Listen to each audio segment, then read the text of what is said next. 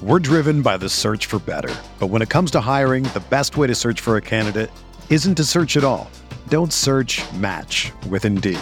Indeed is your matching and hiring platform with over 350 million global monthly visitors, according to Indeed data, and a matching engine that helps you find quality candidates fast. Ditch the busy work. Use Indeed for scheduling, screening, and messaging so you can connect with candidates faster. Leveraging over 140 million qualifications and preferences every day, Indeed's matching engine is constantly learning from your preferences, so the more you use Indeed, the better it gets. Join more than 3.5 million businesses worldwide that use Indeed to hire great talent fast. And listeners of this show will get a $75 sponsored job credit to get your jobs more visibility at Indeed.com slash BlueWire. Just go to Indeed.com slash BlueWire right now and support our show by saying that you heard about Indeed on this podcast. That's Indeed.com slash BlueWire. Terms and conditions apply. Need to hire? You need Indeed. Hey, what is up, Chargers fans? Uh, happy to be here today recapping the Chargers and Raiders loss. Unfortunately, the Chargers did lose, but Tyler and I are here in the Blue Wire studios. Could not be more excited about the opportunity that we have to record in person again. A little different than the first time when we were recording in uh, Newport Beach House sitting next to each other. Uh, but we're going to dive into everything that happened last night, recapping the Chargers and Raiders game. Uh, Alex is here as well virtually. Alex, how you doing, man? I'm doing good. I'm still here in my room, my normal space, so I look like a schmuck, and these two guys look like they got a billion dollars on them. So, uh, congrats on the new studio, even if it's only for one episode. yeah, man. Happy to be here. Tyler is here as well. Tyler, how you doing, how you doing today, man? You know, Alex may look like a schmuck, but at least he didn't spend five hundred dollars to watch the Chargers lose to the Raiders and miss the playoffs. you win some, you lose some. Yeah, absolutely. You know, it's an exciting day for us as a podcast, right? Being able to record here in studio. I uh, can't thank Blue Wire Podcast enough. And before we get started, I also want to give a shout out to Joe Fernandez, uh, who was kind enough to let us sit next to him. Had a great time uh, chatting up with him. Even gave us a ride home to our hotel uh, after the game because he didn't want us to wait for an Uber with everybody. So, uh, big shout out to Joe Fernandez and everybody that was there. Um, that being said, we have to dive into this game. Chargers lose a heartbreaker to the Raiders 35 32 in overtime. One of the crazier games that I've ever been at. Um, and before we dive into everything, right, I know there's going to be a lot of negativity. And as always, we're going to start with kind of just our general takeaways.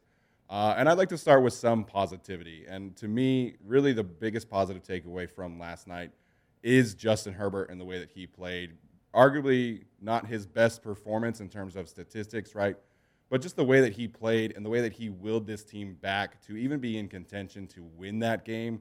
Uh, Tyler and I both looked at each other after he threw that interception to Casey Hayward, and we thought that this game was approaching blowout territory, that this game was going to really get away from the Chargers because of the way that they were playing on offense, special teams, and defense, you know, not being able to stop the run and everything like that. So, um, to me, yesterday was obviously about more things, but from a positive standpoint, the way that Justin Herbert just continued to battle and battle and battle and bring this team back to have a chance at the end of the game is the biggest positive takeaway, perhaps the only positive takeaway.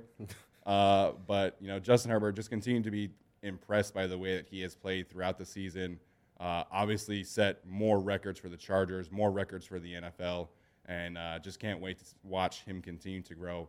Uh, but I thought he played fantastic last night. Yeah, for him to not even have like one of his best games and still come away with almost 400 total yards and three touchdowns and only one interception in this game. Yeah. And that's not one of his best games.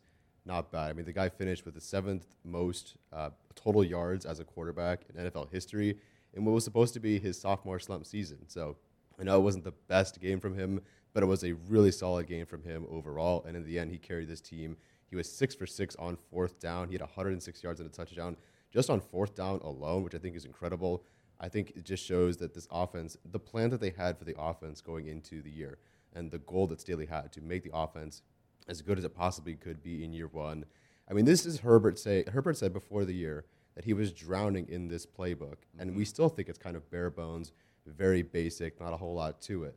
And he still put up you know, 5,400 yards, 41 total touchdowns. And this is the playbook he was drowning in, just the base level of everything. Next year is going to be incredible if they can get him a defense. Yeah, no, I thought Justin Herbert was awesome in this game. Uh, it was just great to see him kind of will himself back into it too, because there was that point in the game where he throws the interception to Casey Hayward, and you're thinking, "Oh, this is going to be a disaster." Um, and that's when I, I tweeted the game was over 29-14. I was just Yeah. like, uh, "This Mhm. doesn't seem like one the Chargers are going to get back into." And then, you know, they get the touchdown drive, the overturn six, and suddenly they have life. Drive down, get another touchdown with no time remaining. Um, and yeah, I mean, that was all on the back of Justin Herbert to me. Um, I think you could talk about the other pieces on the offense and guys who contributed. Uh, Mike Williams was, uh, I think, good in stretches of this game. Yeah. Maybe try catching the ball with two hands at some points, but uh, overall, a pretty pretty good effort for him. Uh, you had Austin Ekeler early on, who I thought you know brought a lot Yeah. of juice to the game too. Uh, and so, yeah, no, I mean the Chargers offense is kind of did what it was supposed to do for the most part, and it was a lot of looking at the defense, um, and they just did not have the wherewithal to kind of withstand uh, the overtime. And I, I think that, showed when Josh Jacobs was just kind of running. Uh, the Chargers' run defense is still the Chargers' run defense. Unfortunately, Raiders won the coin and the ball game. Yeah, you know, you, you obviously there were a lot of people talking about the overtime format again, as there always are. But uh, to me, the Chargers had a chance to win this game largely, you know, behind the efforts of Justin Herbert. I mean, the Chargers called uh, 72 pass plays in this game, essentially completely abandoning the run and just saying, uh, "All right, Justin, go win us this game, or we're gonna lose." And you know, that's been Brandon Staley's mantra throughout the season, right? Excuse me. Uh, you know, he, he wants to put the game in the hands of Justin Herbert. He wants Justin Herbert to be his playmaker. He thinks he's one of the best players in the NFL. He thinks he's one of the best quarterbacks in the NFL. And Justin almost pulled it off, man. Like it was insane. We're sitting there. The Chargers are driving towards our side of the stadium, and it's just throw after throw after throw. And you know, Justin is overcoming penalties. I still don't think that the ineligible man downfield on Matt Feiler was a legitimate penalty. You know, the defense is is like Alex saying, you know, getting shredded for the most part. You have the special team stuff, which largely had not been an issue until yesterday for the Chargers because of Andre Robertson, Dustin Hopkins. But um, I think you know overall, just a theme of the season for Justin Herbert and the Chargers offense really is just kind of overcoming in-game adversity and bouncing back. Like every single time that the, the Chargers needed him to bounce back, he largely did that. And so I, I loved watching Justin Herbert play this season. Uh, definitely some things that the Chargers need to tweak going forward around him, but uh, you know, for the most part, Justin Herbert's second season in the NFL uh, to me was a big success. Huge success, and nowhere was it more apparent than against uh, the Raiders last night. Storm Norton now takes the NFL lead, unfortunately. In pressures allowed, we were screaming for any right tackle, any upgrade somewhere. They did not do it. I think it honestly cost them the playoffs at this point. But Justin Herbert, you watch him throw, you watch him get up, and he is dirty. His his Yeah. jersey is green and muddied and gross, and the guy is barely pulling through. Some people say he got hurt on that one particular run. I wasn't quite sure what came of that, but that throw to Mike Williams to have that throwing power and that pinpoint accuracy in a clutch moment on fourth down, that was like his 61st pass uh, drop back of the Yeah. game, and he was still able to make that play in that moment. The guy is incredible. The Chargers are set up for a long, long time. Yeah, I mean, uh, if anyone had any doubts about Justin Herbert, I guess, I guess coming into this game, which is, I guess, what's the matter with you? If you hadn't been watching the last two seasons, uh, had any doubt, and I think they were answered. I think even people who weren't as high on Herbert uh, prior to the draft in the national media, I, I think this was the game that kind of really ended it and was like, well, this dude's top five. Um, you know, if you're trying to kind of make your list of, of guys, quarterbacks in this league who are franchise, you know, true difference makers, uh, he has to be there now. Uh, and so that was the best part uh, of the game last night. I also think while we're still on the topic of positives, uh, the one defensive positive for me before we talk about the defensive negative, and Nwosu, uh, Yeah. he showed up and had a lot of juice every single play. Uh, did have some penalties late uh, that that sort of got him into trouble. Uh, but overall, I thought that was a great game from him. Just the the energy to kind of continue to rush. Also step up in the run defense in a big way. One of the only Chargers who stepped in the run defense. Uh, so got to give a shout out to him as well. Yeah, absolutely. And you get four pressures and a sack from Nwosu, and he led the team in run stops with five. Uh, I believe he had that one pass breakup as well. So Nwosu played a fantastic game. Unfortunately, one of the few defensive players uh, to play a fantastic game. So, uh, good stuff on Justin Herbert. I want to pivot pivot now and talk about Brandon Staley. Every single national media member is talking about Brandon Staley today, talking about the timeout, talking about the fourth down decision. Uh, Tyler, where do you want to start with some of your critiques uh, or criticisms of yesterday's performance from uh, Brandon Staley? It's not even just necessarily a single game issue. It's just an entire season issue that also reared its ugly head in this game. Well, I mean, where do you want to start? Unfortunately, I understand that they were missing plenty of players, or excuse me, that they did not acquire as many players as Brandon Staley would have wanted. Sure. They clearly committed to the offense in this past offseason in the draft. But man, as a defense and as Staley as a defensive coordinator, it was kind of a failure as a defensive coordinator. And I hate to say that it's not like he didn't try. You know, as Arjun pointed out, the guy who works at Pro Football Focus for us, they increased their blitz rate. The stunt rate has increased, I think, 5% over last year. Yeah. They are one of the most uh, varied and multiple defenses. They show the most different, unique coverage schemes in the NFL. So it's not like Staley isn't trying. And I acknowledge that, and I acknowledge he doesn't have the players that he wants. But it's been a failure. And it, it reared its ugly head last night. We'll talk about, you know, anything you want to talk about. Third down defense, which is still the worst in the league reared its ugly head. I mean, you see the uh, the Vikings game; they needed to stop third and 26, give up 24. Dalvin Cook then converts, they kick a field goal or whatever, and, and ice the game. Broncos, it's third and 10. Teddy Bridgewater hobbles onto the field, and they're like, "Do you think they're really going to chuck it downfield?" No, it's going to go to Javonte Williams either as a run or as a screen, right. and no one's around Javonte Williams, right? So all those plays, and then he gets it last night, and it rears its ugly head. Third and 23 draw play to Jalen Richard, where no one's even near him. You know, on third and 10, from the Raiders 49. Moreau goes for 44 yards. And then, you know, basically the play of the game in the end was J- Josh Jacobs, third and four, and he gets a 10 yard game. Third down defense, it was just bad. And unfortunately, yes, I'm like, I'm, I'm acknowledging that Staley does not have the players that he needs, and it's a scheme change and everything. But there's also just appears to be bad execution by these players. It, it just could be coaching. You weren't seeing it as much with Ron Milus last year, but the Chargers are fourth in yards lost to DPI this this season. They have the seventh most DPIs called against them. They have the most defensive holding calls called against them and the most yards lost to defensive holding as well. And they have the third most missed tackles in the NFL this season, Jeez. only behind the Jacksonville Jaguars and Detroit Lions. you don't want to be around those two teams for no, many things. Definitely not. Um, so not great overall. Unfortunately, you know all those things showed up. The the penalties showed up.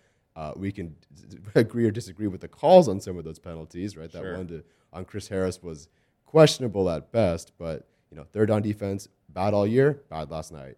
The the penalties, bad all year, bad last night. Missed tackles, bad all year, bad last night. So unfortunately, yes, it was just one game, but it shows really where they struggled all season. Yeah, I felt like a lot of the discussion on Brandon Staley in general was about uh, obviously the fourth down call on the 18 yard line. It was about the timeout late in the game. But I felt like when you boiled it down to why the Chargers lost this game, it was because of Brandon Staley, the defensive coordinator, as opposed to Brandon Staley, yeah. um, the coaching decision maker. Um, now, I did not support going for fourth and one on the 18 yard line when you're down three. right. Uh, and I, I thought that they should have just punted there, regardless of what the five analytical models say that you should have done. You're down three, and the Raiders haven't really been moving the ball. I think you give it back uh, and then just play on. But uh, and and then you talk about the timeout. Well, we'll talk about that more in depth. I don't think the timeout really cost them anything because the Raiders were still going to run a play, and the Chargers couldn't stop Josh Jacobs, uh, and that was the story of the game there. Uh, but yeah, like Tyler said, I think the most concerning thing is him as a defensive coordinator going forward. I know there's been some talk about like trying to bring in maybe someone who's experienced, uh, like sure. a Vic Fangio or Brian Flores, who's fired um, weirdly now today. Yeah. Uh, so there's been talk about like getting somebody like that and taking the play play calling out of Staley's hands. But to me, I mean, we hired this guy to rebuild the defense and rebuild the defensive culture of this team sure. after Gus Bradley. Uh, and frankly, Gus played a better defensive game than he did last night. Uh, I'm not Bradley's better overall as a defensive coach by any means, um, and as Steven has pointed out, his you know style is kind of more, much more simplistic than what Brandon Staley tries. Uh, and I think he has the more conducive talent to winning at this point uh, for what his scheme is.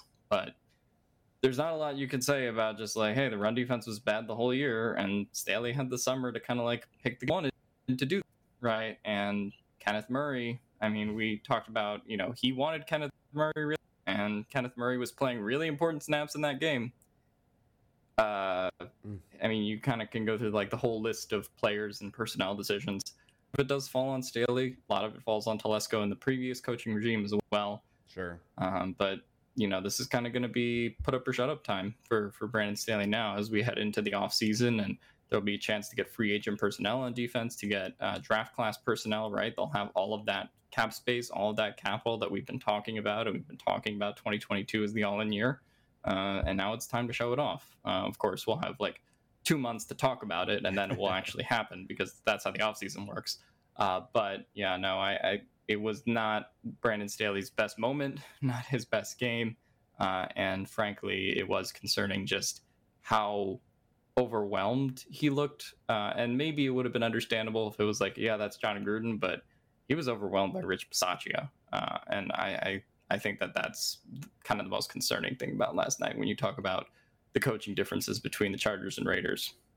Yeah, I, I, think that's you know obviously we were at the game. We're in the 200 sections. You know, it's tough for us to look at Brandon Staley, you know, from that far away and see if he's overwhelmed or not. But um, to me, you know, after the Denver Broncos game, like we we talked about the personnel decisions costing them that particular game, and I think we it cost them to a degree in this game too. You get Kenneth Murray back from injury. He's an edge rusher. He's a linebacker. He's a hybrid player. Last night, he's your dime third down linebacker and after the game, Brandon Staley says that they felt like Kenneth Murray is their best coverage linebacker on the team. Like, that's just wrong to me. And so you're asking Kenneth Murray, who is doing all these things, filling all these different roles, still trying to figure out his life in the NFL as an NFL player, what he's good at, what he's bad at. And you're asking him to do all these different things. And then you're taking out Kyzir White, Drue Tranquill for Kenneth Murray on third downs, as Tyler pointed out. You know, the third down defense has been bad all season long. And I think that was a huge factor in it. I'm not going to say that playing Kenneth Murray cost them the game, right? Like Kenneth Murray is a very talented player, but he had a brutal, brutal night. He gets a 28 overall grade from Pro, Pro Football Focus. And again, PFF grades are, are largely subjective and, and there's a lot of gray area there. But 28 seems generous to me. Like it was bad, missing tackles, flailing all over the place after Marcus Mariota. That awful defensive pass interference play. Uh, there was a play when me and Tyler were looking at each other like, why is Kenneth Murray in the slot against Zay Jones? And sure enough, Zay Jones gets open. He's wide open in the end zone. I think this was late in the first quarter when the, the Raiders were up 10 0. And Derek Carr just missed him. And if Derek Carr did not miss him, then the Chargers are looking at a 17 0 deficit as opposed to a 10-0 deficit. So uh, personnel issues to me have been a problem all season long. Um, you know, aside from Brandon Staley trying to figure things out in terms of managing games as a head coach, um, you know, going all in on Kenneth Murray in the final game.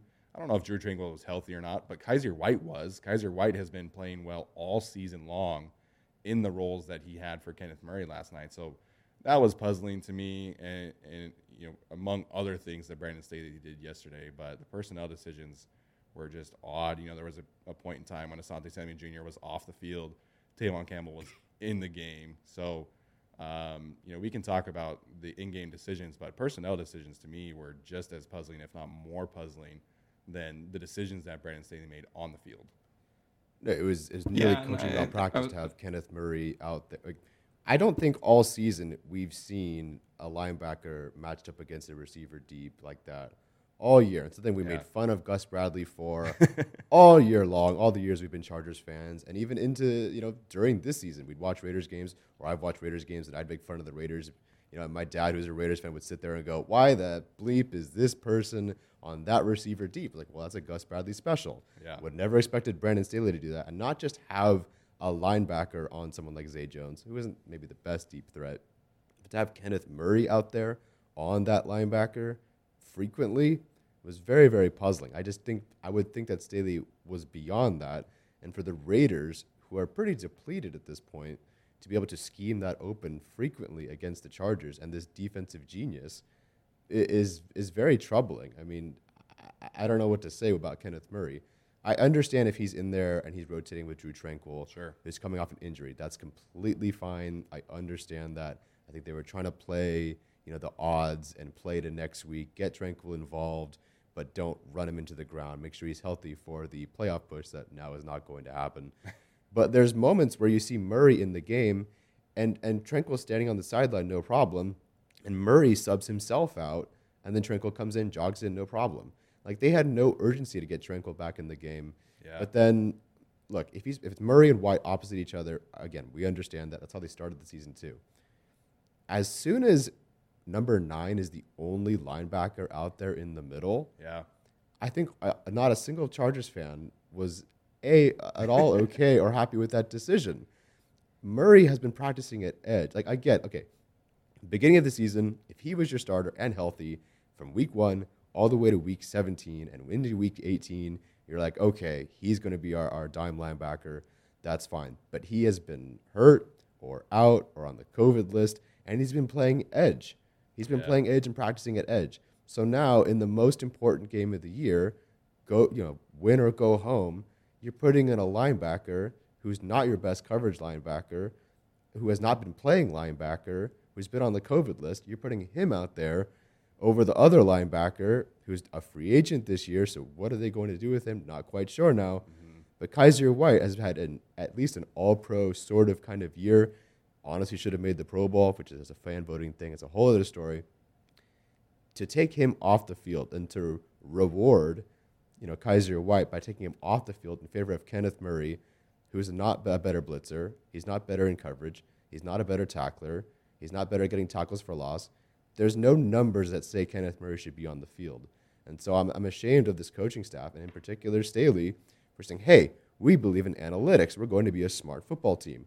Oh, but also, let's put a guy who has not been good at linebacker, who hasn't been practicing at linebacker, who Yeah. isn't statistically better than the other two guys we have.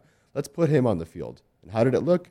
Like a disaster. Every Chargers fan could have told you that. Uh, But the Chargers did it. The Chargers and Brandon Staley, they went with it. Any Chargers fan could have told you that was a bad idea. It clearly turned out awful.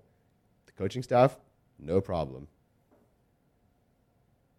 Yeah, and I think we talked a, a lot about sort of how the defensive, uh, well, we talk about a specific defensive lineman and how the coaching Yes. staff wants to play uh, him over people due to draft position and maybe a certain GM. Uh, so we've talked about that a lot and, and how that works. And so for Kenneth Murray, this being his first real healthy game back, uh, I guess, after a couple weeks on the COVID list, uh, injured, kind of in and out of the lineups and you know coinciding with Will kind of coming off injury himself. I, I just didn't understand why Kyzir White didn't play more in this game, and, and it reminds me a lot of the discussion around Jerry Tillery, Aiden Fahoko, uh, which is like one guy is just getting played more because certain people in the front office and certain people in the coaching staff like him more. Uh, and unfortunately, it's kind of the same thing last night, where it's like kind Kenneth Murray's round pick, so we have to play him, we have to get something out of him but Kenneth Murray has never been better than Kyzir White No. um, this season. Like, and so you just need your most important run defender, your most important coverage linebacker uh, in the game. And and the fact that he had set a career low for snaps yesterday it is just mind-boggling, or, or uh, season low, I should say yeah. for snaps. Like I, I just understand how that happened and how that decision was made throughout the week.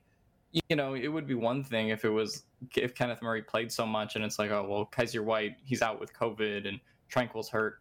Then I would have understood. But Kyzir White was fully healthy and he very clearly should have been the linebacker one for this game and he just wasn't. So that was one of the just most puzzling decisions about this game. Um, you know, everything you can chalk up to the Chargers just not having the requisite talent in some areas, but they just made some unforced errors on their own team.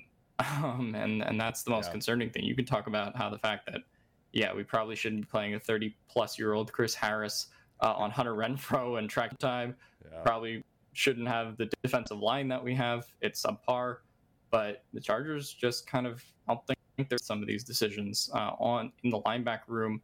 Um, some in the defensive line, and it, it cost them last night big time. So, uh, I don't know what they're going to do going forward. And now, I yeah, I think Tyler brings up a good point about Kyzir White. How does the organization view him after what's been an objectively very good season? Yeah. And now, are they going to move forward with Kenneth Murray still as linebacker because of draft position and because he played a lot last night? Uh, a long off season, a lot of questions to answer, but last night was indicative of a problem that we've heard from in the organization and people in the organization sounding the alarm for a while. Yeah, I, I, I don't know. We we've also heard that Brandon Staley really likes Kenneth Murray and he Mm-hmm. really likes Jerry Tillery. Um, but you know, just going back to kind of an underrated storyline about that whole thing. You know, after the game, he was asked about the timeout, which we can get into right now, and he said that he wanted his best run defense in the game, and his best run defense was not having Kenneth Murray on the field. And you know, Emmanuel Acho and all these guys are criticizing Brandon Staley for not having Kenneth Murray on the field. it's like he should have been doing that more often. You know, you get this player who's been a liability all season long off the field in favor of a, a certain package. You get five players, uh, you know, along the defensive line. Ideally, you get penetration. They did. Joey Bosa was in the backfield and freed up Kyzir White to make a play. Kyzir White read the play wrong, and so did Nasir Adderley. So you know that decision to me was it was fine you know? If you're more comfortable with a certain package in the biggest play of your season then take that timeout get that package into the game. Get kyzir white in a more comfortable position to make a play. You want linval joseph instead of kenneth murray in that game? Great. I probably do too. So I have no issues with the timeout that he took. I know, uh, obviously, we didn't watch the game. You know, we were at the game, but uh, apparently Cris Collinsworth was just reaming Brandon Staley for taking a time out there because uh, the Raiders were presumably going to run out the clock, and that changed their strategy. Uh, you know, I call major BS on that thing. I don't think that the Chargers calling a timeout empowered the Raiders' offense to suddenly find that extra gear and not take a tie. I think the Chargers' bad run defense gave the Raiders the the opportunity to find that extra gear and you know win the game. So uh, I have no issues with the timeout at all because I felt like it was the right thing to do. You want to get the better players out there, the better personnel package out there, and unfortunately, sometimes the other team just makes a play. You know, Braden Foga points it out on Twitter. Everybody in the NFL is getting paid, and that includes the Raiders' offensive line. That includes Josh Jacobs, and all the Chargers had to do was get a stop. And you know, Brandon Staley said after the game he wanted to force the field goal to be as long as possible, and you know they couldn't get that stop. So, uh, you know, I said after the game on the Blue Wire Twitter page, you know, to me the timeout was more about not executing than just taking the timeout. Yeah, I don't understand the, The discourse problem surrounding the this whole timeout is that- versus no timeout sort of thing. Everyone the entire game was going, get Kenneth Murray off the field. don't put Kenneth Murray on the field. He's bad at run defense. Staley calls a timeout, gets Kenneth Murray off the field, and everyone goes, Why did you call a timeout? Why did you take Murray off the field? He's your best defender. He's your linebacker. Why'd you put a like you could really tell who's been paying attention this season, like Amina Kimes, for example. Yeah. You know, who knows about you know, about Murray, about Adderley, and about the, you know, a lot of these defenders, and who just kind of showed up and saw, oh, you know, this guy was out and this guy was in. Bad call. I actually take more exception to the the notion that the Raiders actually would have played for a tie. Yeah, you're too. telling me that this like again. I know everybody hates me for this on on our, our podcast. I grew up a Raiders fan, not by choice but by birth. There's no way the Raiders, that organization that loves to be the villain, and they embrace it, and have always embraced that, with the Chargers in front of them, and the ability to knock them out of the postseason on the night they're honoring John Madden. There is no way the Raiders would go, oh, we're going to tie now. Yay, everyone gets to go to the playoffs. That's not the Raiders. That shouldn't even be the Chargers, but that's definitely not the Raiders. Yeah. It's the idea that they were like, oh, we're going to go play for a tie. We're all going to go to the postseason together. No, I don't buy that for a second. And I believe if they had tied, they would be playing the Chiefs next week. Yeah, they no? need a seven seed. Why would the Raiders want to play the Chiefs, who I think have outscored them 90 something to 20 something the last two times they've met this season? None of that makes any sense to me. This whole discourse around the timeout is ridiculous. I, I wish we never knew that tying could have advanced Yeah. a team or, or changed seating or whatever. Because no one would have cared otherwise. I mean, it just looked like a team was driving. They got their first down. They kicked a field goal. They won. That's it. That's really all that happened. Uh, This whole discourse about how Staley outcoached himself by pulling his worst run defender off the field is ridiculous. I, I hate that we're even discussing this. Yeah, the problem with the timeout is that the Chargers' best run defense is still bad. Um, so Yes. Yeah. That's what happened on that play, and Josh Jacobs got 10 yards. Um, but yeah, I, I didn't really understand the discourse about the timeout at all because it, it was third and four. They're in the shotgun, so they're either going to throw it with Carr or they're going to run it with Jacobs. Uh, and Brandon Staley, you know, pretty much sensed it was a run. Yeah, I'm going to, you know, switch it up here.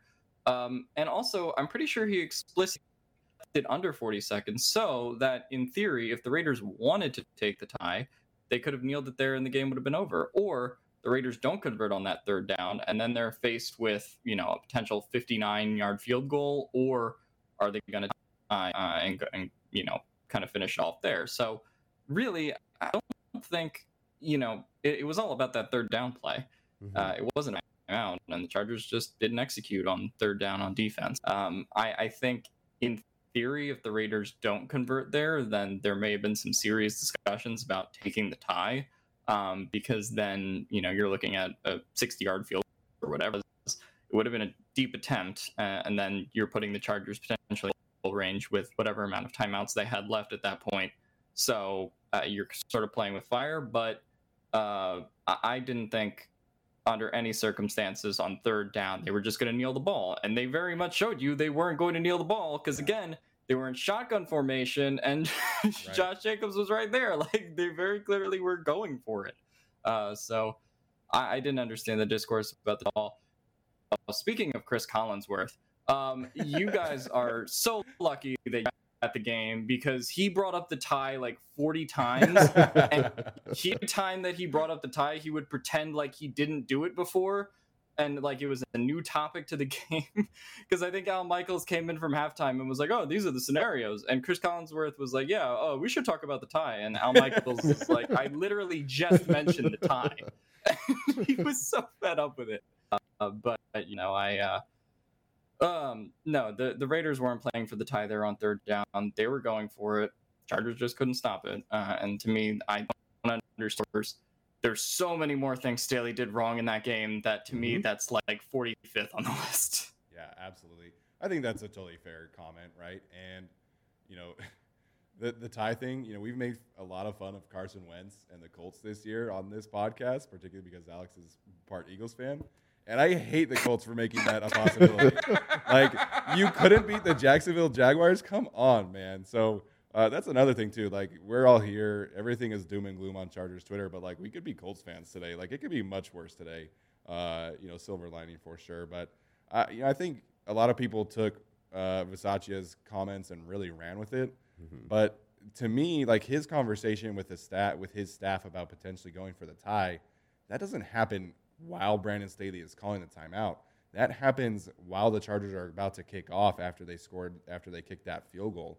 You know, the the Raiders are not going to sit there with this amazing rushing offense, or at least that's how the Chargers made them look after all these run plays and be like, hey, you know what? Let's stop handing the ball off to Josh Jacobs and let's just kneel down right now and tie. So I- didn't buy that at all. Maybe he said that to his staff for sure, but if that happened, that happened before the drive. Um, I want to talk now about the offensive line performance because this was another group that is uh, being very much maligned today. And, you know, really hats off to Maxx Crosby. He now leads the league in pressures, played an awesome game, and he was just in the zone, frankly. And there were a couple times, you know, when the, the game was in a timeout, you'd see, you know, Maxx Crosby is just hyping everybody up, and you could tell that he just had that mode today or last night, excuse me. And there was one play in particular, you know, he's riling up the crowd, and even as he's in his stance, he's like, you can just tell that he was about to just go destroy Storm Norton. And sure enough, he did. He bull rushed him, put Storm Norton on his butt, and then went and hit Justin Herbert. So Maxx Crosby played awesome. I know that there were a lot of people that were like, why wouldn't you put Trey Pipkins in? Why wouldn't you put Matt Feiler in? The problem there is that the Maxx Crosby avalanche of pressures didn't happen until the fourth quarter and overtime. So you're not going to sit there in an NFL game in the fourth quarter and put in Trey Pipkins or switch your entire offensive line and put Matt Feiler from left guard to right tackle. That's just not how football works. That's just not how you make adjustments. Could they have done a better job of helping him? Sure, absolutely. But at that point in the game, when you're down by two touchdowns, you need all your receivers in routes. You need to just, frankly, trust Storm Norton to not blow the game. And he almost did. But, you know, to me, putting in Pipkins, moving out Feiler, it's A, not a possibility, and B, wouldn't have changed. You know, uh, Maxx Crosby, like I said, just in the zone, he was going to destroy whoever he was lining up against. I wish it was Rashawn Slater. I really do. I wish that the Chargers could just change football and allow Rashawn Slater to follow Maxx Crosby around the line of scrimmage. That would be awesome if they could invent that new rule. But Norton, Pipkins, frankly, Brian Bulaga, I think probably gets destroyed in that game as well. So uh, I know everybody's really upset about the 11 pressures and two sacks and eight hurries and uh, I think seven other times that Arjun said Crosby beat Storm Norton, but you know that that's just that was going to happen to Pipkins. And like I said a couple weeks ago, after Pipkins played well against the Broncos, he's still a backup. He's still like a fourth tackle, swing tackle at best. So uh, I don't really have any issues with like that specific thing. Again, I wish that they would could have helped him out more. I wish that they could have run the ball more. Mm-hmm. But at that stage in the game, when you're down by two scores, you have to turn the ball over to Justin Herbert and say, "Go get us in back in this game, or we're just not going to do it." Yeah, my, big, my biggest criticism with the Storm Norton situation is that I only went back and watched the first half. I really don't want to watch this whole freaking game anyway. But I went and watched the first half, and the Raiders on see so Joey Bosa had 15 pass rush attempts that were actual like pass rush attempts, in not the a screen half. pass. What's that? In the first half, In the first half, yeah, excuse me, in the first half, and Joey Bosa was double or triple teamed on nine of those 15. yeah, Storm Norton had one play where he had help in the first half out of 16. And that's before they had to, you know, go fourth quarter, million fourth downs, you know, spread it out and all that. They were, could have been balanced. It could have provided help at that time. And he had help on one of those 16 pass rush, uh, pass blocking reps that he had. To me, that's not good enough.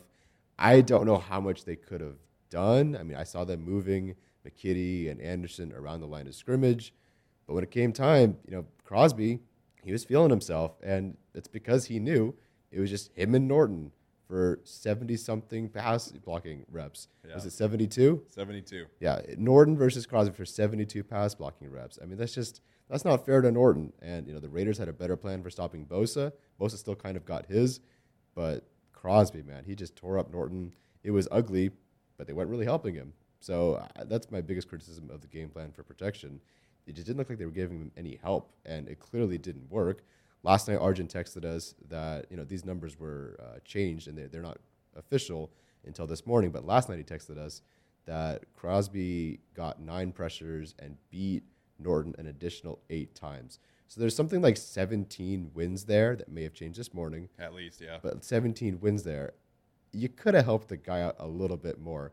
I don't know if you recall what the protection plan was last time. They're clearly and likely missing Donald Parham at this point, but they could have done something a little bit better or potentially run the ball more. You know, Herbert was playing well. Their quick game looked okay. The run game was working in that first half. But man, they really he really could have used some help this game. We're driven by the search for better. But when it comes to hiring, the best way to search for a candidate isn't to search at all. Don't search match with Indeed. Indeed is your matching and hiring platform with over 350 million global monthly visitors, according to Indeed data, and a matching engine that helps you find quality candidates fast. Ditch the busy work. Use Indeed for scheduling, screening, and messaging so you can connect with candidates faster. Leveraging over 140 million qualifications and preferences every day, Indeed's matching engine is constantly learning from your preferences, so the more you use Indeed, the better it gets. Join more than 3.5 million businesses worldwide that use Indeed to hire great talent fast. And listeners of this show will get a $75 sponsored job credit to get your jobs more visibility at Indeed.com slash Blue Wire. Just go to Indeed.com slash Blue Wire right now and support our show by saying that you heard about Indeed on this podcast. That's Indeed.com slash Blue Wire. Terms and conditions apply. Need to hire? You need Indeed. Well, and I think that's also detrimental to why they got into that 29-14 hole, right? Because once you go down 15 points, like it, it sort of took the option of running the ball off the table for the most part, Yeah. uh, compared to what they were doing with Austin Ekeler in the first. Um, so I, I think that was a problem. As far as the offensive line, if you really want to say Trey Pipkins would have been different, it's different ways of, you know, circling the drain. Like nothing would have changed. Yeah. I, I think even if you like Steven said, even if you throw healthy Brian Bulaga out there at his age, you know, with the injuries he's had, I don't think it would have really been too much different. I don't think he would have allowed eleven, but um, the fourth quarter was just uh, hell to when it came to Storm Norton because he was Mhm. just backed up like every time, and it felt like. I, I felt like I was watching Justin Herbert throw some incredible ball, and I'm like, "Oh, is it going to be called back Norton holding penalty?" because it looked like every rep he was trying to hold on for dear life Yeah. uh, against uh, Maxx Crosby. So I think the result would have been the same either way, whether it was Pipkins, whether it was Norton. Um, you, you know, we talked about Brian Bulaga, like that injury. Uh, I think really is why the Chargers are where they are in a way. Uh, in addition to a myriad of other reasons, the fact that they didn't really have much definition at right tackle since week one uh, and they didn't have a, a, a true, you know, bona fide right guard uh, since Oday Aboushi left in the, in the previous Raiders game with the torn ACL. Um, that's really been their dilemma uh, on the offensive line all year is trying to help that right side. That side got blown up by a really good defensive end, and so that was the story of the game. Uh, not sure there's much else the Chargers could have done and to really help Storm Norton, and obviously, like Steven said, Donald Parham, I, I think as a blocker, it did not help at all. So uh, uh, the Chargers go from here, whether they're going to try to go to right tackle in the draft, go to free agency. There's a lot of ways they can go, uh, but clearly that was arguably their weakest spot uh, of the game last night. Yeah, you know that was obviously the the key matchup that I had selected. You know, heading into the game, and in the first matchup against the Raiders, I felt like the Chargers had a good plan against him. I felt like it was a balanced attack, but they also had a positive game script. Mm-hmm. So they were winning. They were up twenty-one to zero, and so you can still run the ball at that point. You can still help out. You can still chip. You can still double. And you know, one thing I went back and I, one thing I noticed when I went back and wa- rewatched that first game was that Oday Aboushi was excellent in helping out Storm Norton. You know, you could tell that there was really a concerted effort from Aboushi to say, okay, first I'm going to make sure my assignment is sound. If my guy's not here, or if Corey Linsley can take him, I'm going to go help Storm Norton out. And again, you know, I'll, I'll watch the film from t- last night and see if that is the case. But when you're down multiple scores, you are essentially throwing out everything. Like your game plan is completely gone at that point. And so part of that is is understandable. You leave Storm Norton on an island, and you know he was trying hard, man. Like that's really all you can say at this point. You know, you're on an island Yay. against Mac. Yay! I he know, did man, it. but you're on an island for 72 pass blocking snaps against Maxx Crosby, who could be first team All Pro defense or, or second team. You know, we'll see how that one pans out. Um, so that just is, is like pure hell for an offensive lineman. But you know, this was an issue the first time because I felt like the first game was the worst protection plan that the Chargers had had Mm. all season. You know, there were three or four times when Yannick Ngakoue or Quentin Jefferson or Darius Philon had a free rush on Justin Herbert in the first game. And then in this game, you know, it was just Maxx Crosby is better than your guy. And, you know, unfortunately, we don't feel like we can do it. And so, um, you know, there were times where I just felt like the Chargers decided to, you know, we're just going to go empty. We're going to try and get quick passing game going and give Storm Norton some opportunities that way. But at, at some point, your NFL offensive lineman has to hold up, and he couldn't. And so um, some of that is not his fault. Some of that is obviously, but uh, you know, I, I continue to get the same comment on Twitter. They should have tried something else. There's not really a whole lot you can do when you're down by two scores, frankly, uh, and you're trying to do a must-win game. And so I thought in overtime, probably you can run the ball a little Yeah. bit more. You know, the, the rushing numbers for the Chargers were honestly really good, at least in terms of the outside runs. Um, inside runs were getting nothing, but Austin Ekeler, 16 carries, 64 yards. Justin Jackson, three carries, 20 yards, 6.7 yards a carry for Jackson. I thought maybe in overtime you could have done a little bit more there. I think Tyler said you only they only had the one run for Ekeler, um, who that's another positive of the game that you want to talk about. Shout out to Austin Ekeler, man. Mm-hmm. 20 touchdowns on this season. Uh, had a huge, huge year. But um, again, when you're down two scores and you have essentially said Justin is going to win us this game or not, I don't really know how much you can do from an offensive line standpoint uh, with Storm Norton.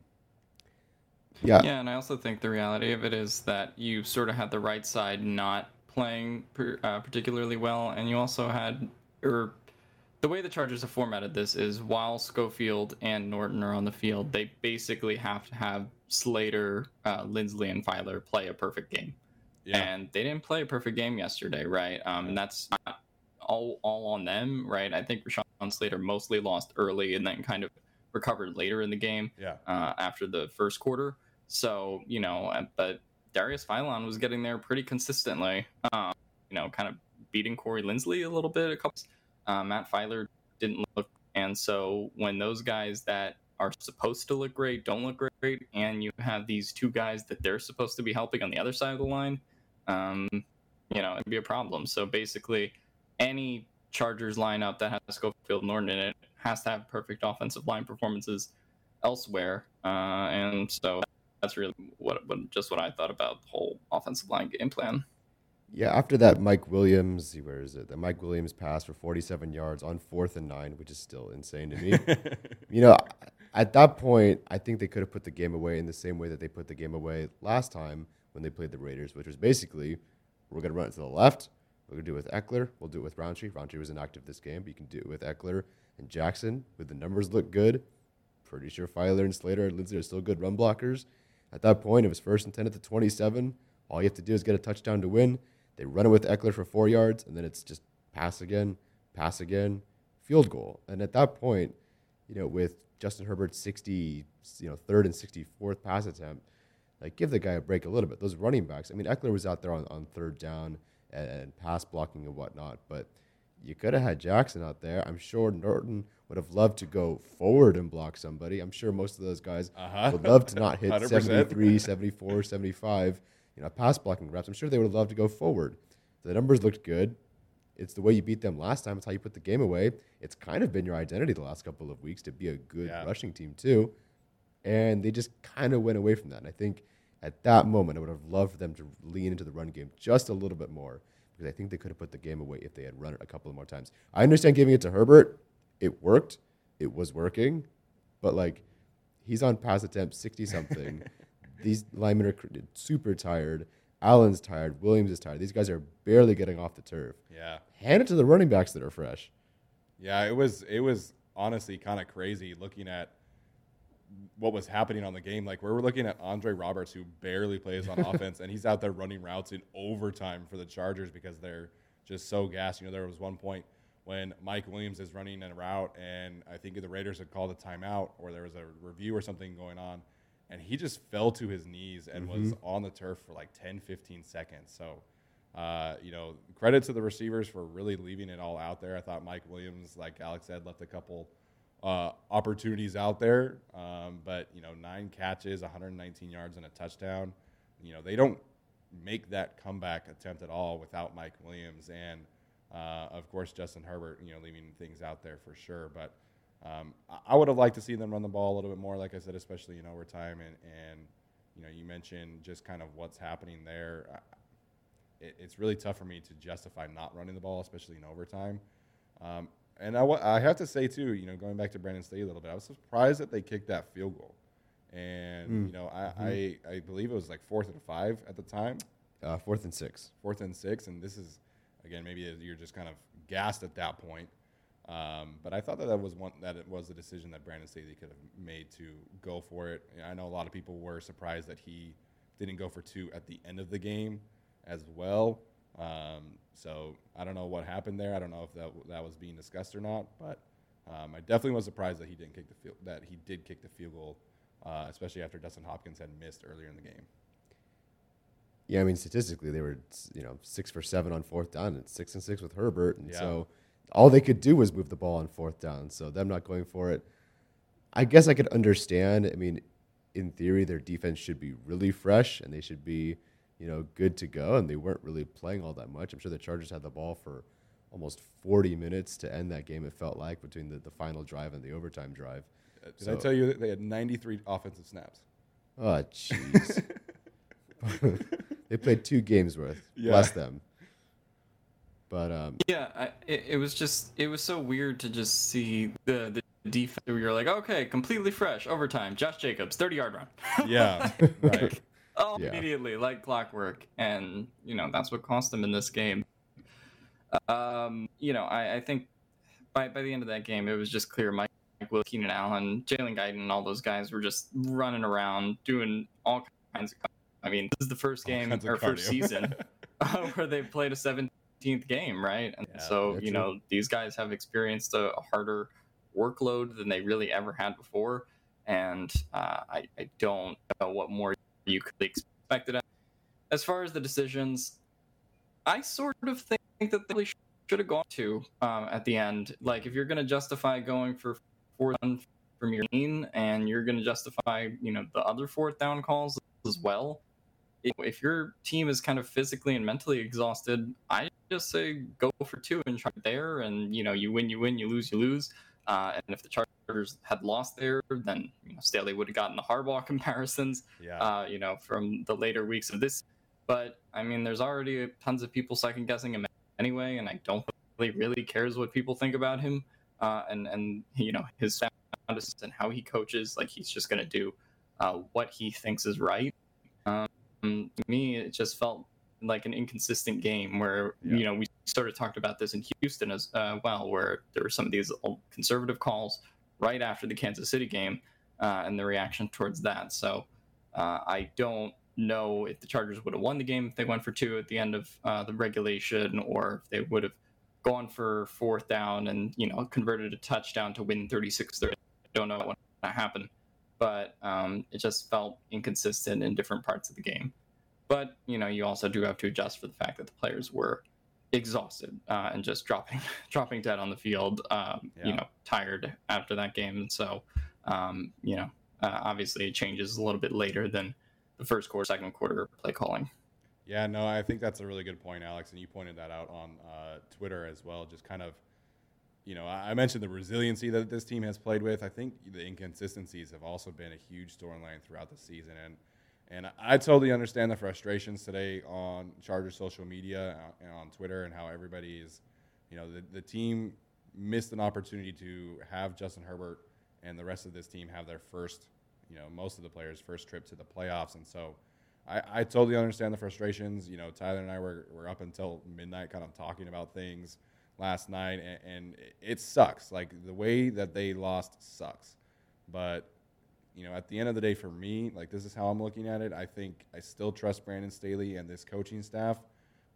I have to kind of take the silver lining here and look at the big picture and look at all the little adjustments that they have made throughout this season to get them to this point and trust that this very smart, presumably very smart coaching staff are going to make adjustments heading into next year. They get more cap space, they get more draft picks, hopefully more talent on defense. And so uh, I'm hopeful at the future of this team. I think with Justin Herbert, they're always going to have a chance with the way that he has performed this season. You know, passing Dan Marino for most touchdowns over the first two seasons is no small feat, mm-hmm. right? And so I believe in the future of this team. It just it's a tough day to be a Chargers fans right now, and I totally get that. But I am definitely not calling for heads to roll at this point. Um, you know, at the beginning of the season, if you had would have told me that they would have been nine and eight and battling for a playoff spot until the very end of the season, I probably would have taken that. Probably wouldn't have taken the way that that happened. You know, losing to the Texans and losing to the Raiders in the last three weeks. So uh, again, I totally get the frustrations, but at the end of the day, I think we have to kind of look at the positives going forward, as much as nobody really wants to hear that. Um, but I think this t- the future of this team is still bright, but it sucks. Today is a tough day to be a Chargers fan for sure. Yeah, no, today completely sucks. Last night we were up and we're like, is anybody gonna go to bed? I don't know. Can anybody fall asleep? At some point we had to, because um, we just passed out. But uh, it was really tough because we had this. The Chargers had this. Yeah. And as much as I'm the kind of the opposite. As much as I do want to look forward to the positives, and I will, I'll pick them to go, you know, 17 and 0 next year or whatever. but we just watched this with Philip Rivers. It feels like, Yeah. you know, this feels like some Norv Turner ball, some sort of days where it's just let's get 4,500 yards and X amount of touchdowns, be one of the best offenses in the league because Rivers is just carrying this team. We're checking it everywhere, and our defense is bad. Or our special teams lets you down Yeah. you know, unfortunately, th- everything about this team was so positive, even after the Kansas City game, where it's like, okay, we get Derwin James back for real instead of being there for 20 plays or whatever it was, and we could maybe beat the Chiefs, or we get uh, Rashawn Slater and we have a shot. Then they lose to the Texans, and then the way that they lost to the Raiders, not just the execution, but also the personnel decisions. I don't know. There's the coaching staff is real. The my confidence in this coaching staff has taken a real nosedive over the last couple of weeks. I do trust them to get it done. I think they can do damage in the playoffs, uh, even with the roster as is right now. If they had made the playoffs, I think they could do damage. But I, I don't know. I, I'm getting a very same old Chargers vibe, even with different people. Like everything was changed. Everything was changed. And what happened? They got nine wins, just like they did in McCoy's first year, just like they did in Lynn's first year That's crazy. and now again nine wins again and they could have had 10 with the extra game but they didn't and here we are but fortunately all the draft picks to you know get more joshua kelleys and larry rountrees. Come on, man. kenneth murray's and you know. We haven't even hit, we haven't even hit draft season, and you're already gonna talk about Josh Kelley, Larry Rountree. Come oh well you know it's been our running joke all year. Uh, but no I, i'm cautiously optimistic i'll just say that much.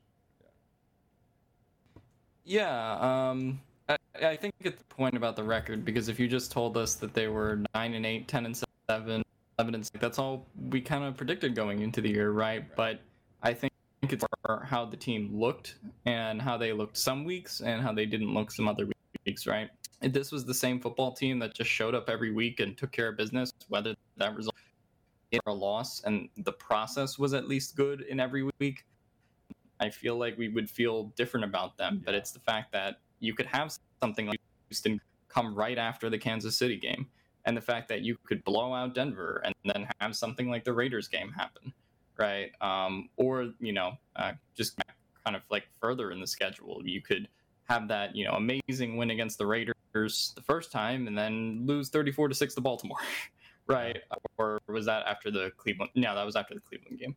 Um, so you know, it, there's just kind of those moments where this team just didn't show up the same, uh, and sometimes it looked really great. Uh, and last game was a microcosm of the whole season, right? Like you have that 15 point, you know, quarter where the Chargers get right back into it.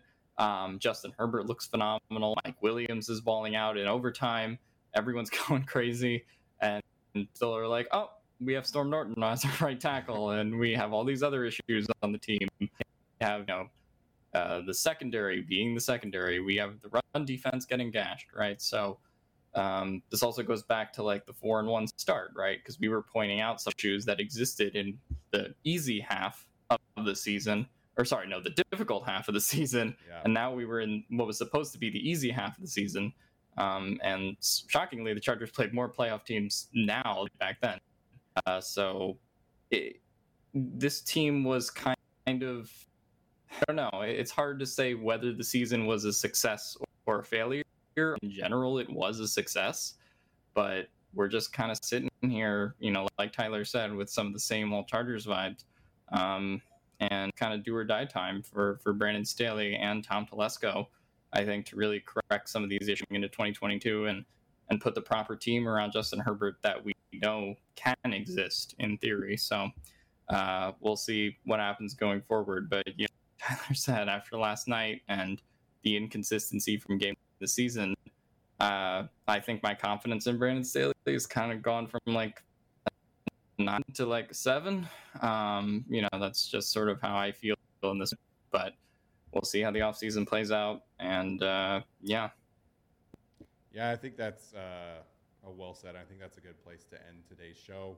Um, again, can't thank Blue Wire enough for letting us do uh, have this opportunity you know, like Alex and Tyler have said, this is the most important offseason I can remember in, in Chargers franchise history. They have to get things right around Justin Herbert uh, and ensure that this team is a playoff team next season. So we'll, of course, have all of that covered for you guys. Uh, honestly, kind of excited to jump into all the draft stuff and free agency uh, conversations. And so we'll, uh, we'll have everything covered. We always do, uh, I feel like, a good job of covering the draft. So we'll, we'll get to that point uh, shortly. So uh, that's going to do it for us today, guys. Thank you so much for listening. Thank you so much for all the support. And again, thanks to Blue Wire Studios for having us out today. We'll see you next time.